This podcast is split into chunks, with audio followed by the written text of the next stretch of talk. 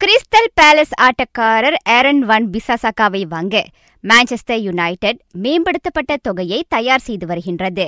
United ஏற்கனவே முன்வைத்த அழைப்பை பேலஸ் நிராகரித்திருந்தது. ஒரு பருவம் மட்டுமே பிரீமியர் லீக்கில் முழுமையாக விளையாடியுள்ள அந்த இங்கிலாந்து வீரருக்கான விலை ஐந்து கோடி பவுன் என பேலஸ் நிர்ணயித்துள்ளது. கட் ஜூமாவை நிரந்தரமாக இணைத்துக் கொள்வது தொடர்பில் அவர்டன் சர்சியுடன் பேச்சுவார்த்தையை தொடக்கியுள்ளதாம்.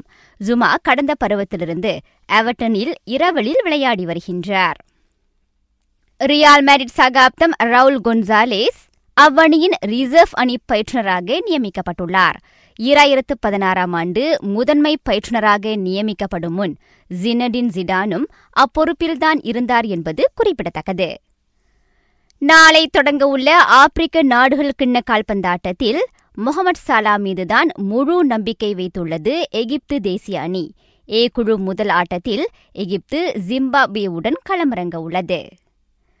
தமது வாழ்நாளில் என்றாவது ஒரு நாள் இருபத்து நான்கு மணி நேர லெமோ பந்தயத்தில் பங்கேற்க விரும்புவதாக எஃப் ஒன் ரேட்புல் ஓட்டுநர் மேக்ஸ் வெர்ஸ்தப்பன் தெரிவித்திருக்கின்றார்.